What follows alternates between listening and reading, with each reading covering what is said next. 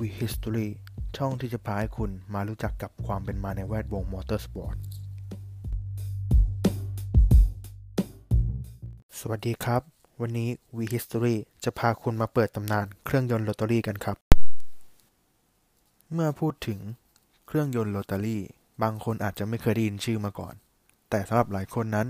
ก็อาจจะนึกถึงค่ายรถยนต์มาสด้าจากเมืองฮิโรชิมาประเทศญี่ปุ่น เพราะถ้าจะกล่าวว่า Mazda คือค่ายรถยนต์เพียงค่ายเดียวที่เอาจริงเอาจังกับการพัฒนาเครื่องยนต์ประเภทนี้ก็ไม่ผิดนัก เครื่องยนต์โรตารี่สามารถสร้างชื่อให้ Mazda ไปทั่วโลก และกลายเป็นเอกลักษณ์ของค่ายมาจนถึงทุกวันนี้ We History ขอขอบคุณข้อมูลดีๆ จาก Car for Life Thailand ด้วยนะครับ วันนี้ผมจะพาทุกท่านมาพบกับจุดเริ่มต้นของตำนานเครื่องยนต์โรตารี่ หากผิดพลาดประการใด ขออภัยมาณที่ด้วยนะครับ เดิมทีเครื่องยนต์โรตารี่เกิดขึ้นมาในปีคริสตศักราช 1960 จากวิศวกรชาวเยอรมัน นามว่าเฟลิกซ์ แวนเคิลที่ทำงานอยู่กับค่าย NSU Motor หรือค่าย Audi ในปัจจุบัน สิ่งที่เครื่องยนต์โรตารี่มี แต่เครื่องยนต์ทั่วไปไม่มีนั้น คือน้ำหนักที่เบากว่า สั่นน้อยกว่า แถมยังแรงมากกว่าอีกด้วย ถึงแม้ความจุของกระบอกสูบนั้นจะน้อยก็ตาม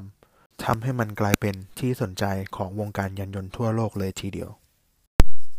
แต่ปัญหาของมันก็คือ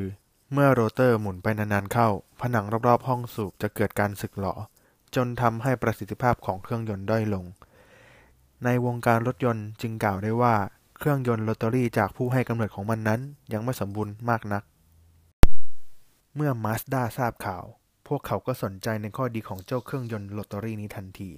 พวกเขามองว่าเจ้านี่แหละ คือเพชรเม็ดงามที่กำลังตามหาอยู่ พวกเขาจึงได้เดินทางข้ามน้ำข้ามทะเลมายังประเทศเยอรมนี เพื่อมาซื้อลิขสิทธิ์เครื่องยนต์ตัวนี้ แล้วนำกลับไปพัฒนาต่อที่บ้านเกิดประเทศญี่ปุ่น เมื่อกลับมาในประเทศญี่ปุ่นมาสด้าได้รวบรวม 47 วิศวกรหนุ่มหัวกะทิ เพื่อก่อตั้งทีม Rotary Engine Research Department ขึ้นมา พร้อมทุ่มเงินเพื่อพัฒนาและวิจัยเครื่องยนต์โรตารี่นี้โดยเฉพาะ โดยวิศวกรหนุ่มทั้ง 47 คนนี้ได้ถูกขนานนามว่าซามูไรทั้ง 47 คน เพราะพวกเขาต้องทุ่มเททั้งแรงกายและแรงใจอย่างหนัก ในการพัฒนาเครื่องยนต์โรตารี่นี้ให้สมบูรณ์แบบ ในตอนนั้นเอง เคนิจิ ยามาโมโตะหัวหน้าของทีมวิจัยได้บอกกับซามูไรทั้ง 47 คนว่า นับตั้งแต่วินาทีนี้เครื่องยนต์โรตารี่จะต้องอยู่ในหัวใจของพวกนายตลอดเวลาไม่ว่าจะหลับหรือจะตื่น นั่นบ่งบอกถึงความหนักแน่นของมาสด้าที่คาดหวังไว้สูงกับเครื่องยนต์โรตารี่นี้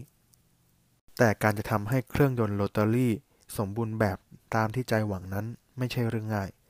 เพราะไม่ว่าพวกเขาจะทำอย่างไร ก็ไม่สามารถแก้ปัญหารอยสึกหลอจากการหมุนของโรเตอร์ได้เสียที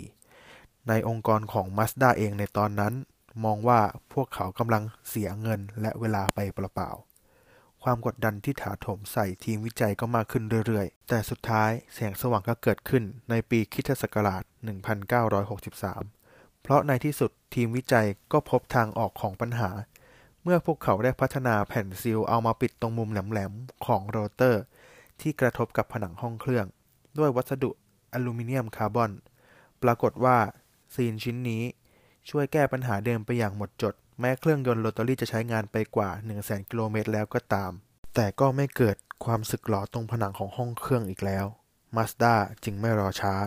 ผลิตรถยนต์โดยใช้เครื่องยนต์โรตารี่ออกขายในเวลาต่อมา หลังจากนั้น Mazda ก็เริ่มมีชื่อเสียงในแถบประเทศฝั่งตะวันตก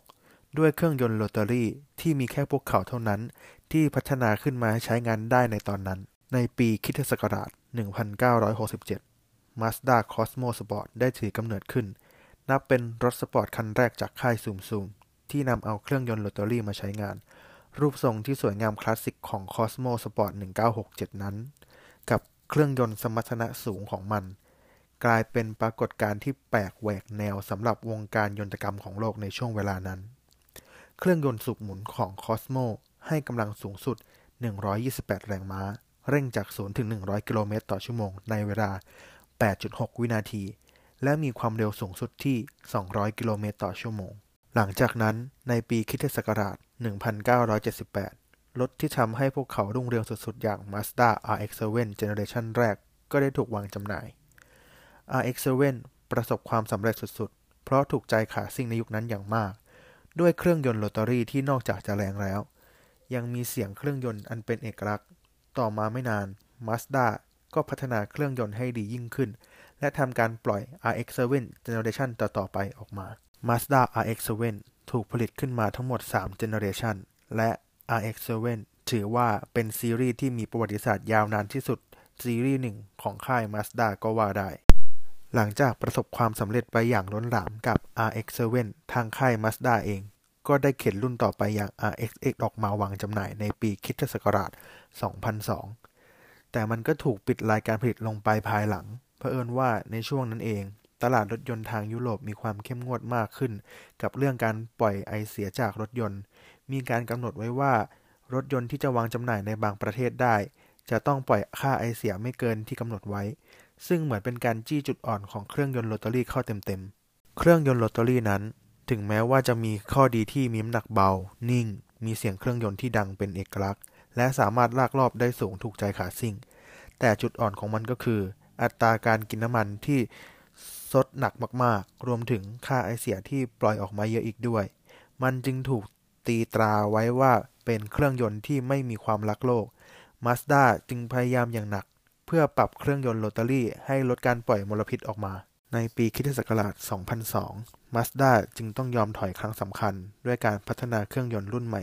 ออกแบบ port ไอเสียใหม่ เปลี่ยน apex seal ใหม่ และไม่ติดตั้งระบบเทอร์โบอัดอากาศให้กับเจ้าเครื่องโรตารี่ซึ่งสร้างความผิดหวังอย่างแรงให้กับสาวกเครื่องยนต์โรตารี่แต่อย่างน้อยที่สุดมันก็ดีพอที่จะสามารถผ่านมาตรฐานไอเสียที่เข้มข้น ได้โดยเฉพาะฝั่งอเมริกา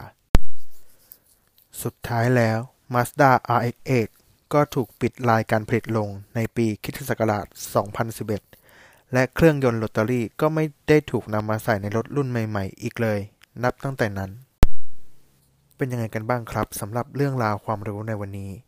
ทาง V History ต้องขอขอบคุณทุกท่าน ที่รับฟังกันมาจนถึงจุดนี้ แล้วพบกันในเรื่องราวความรู้ต่างๆ ใน EP ถัดไปนะครับ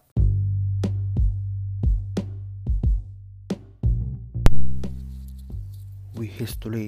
ช่องที่จะพาให้คุณมารู้จักกับความเป็นมาในแวดวงมอเตอร์สปอร์ต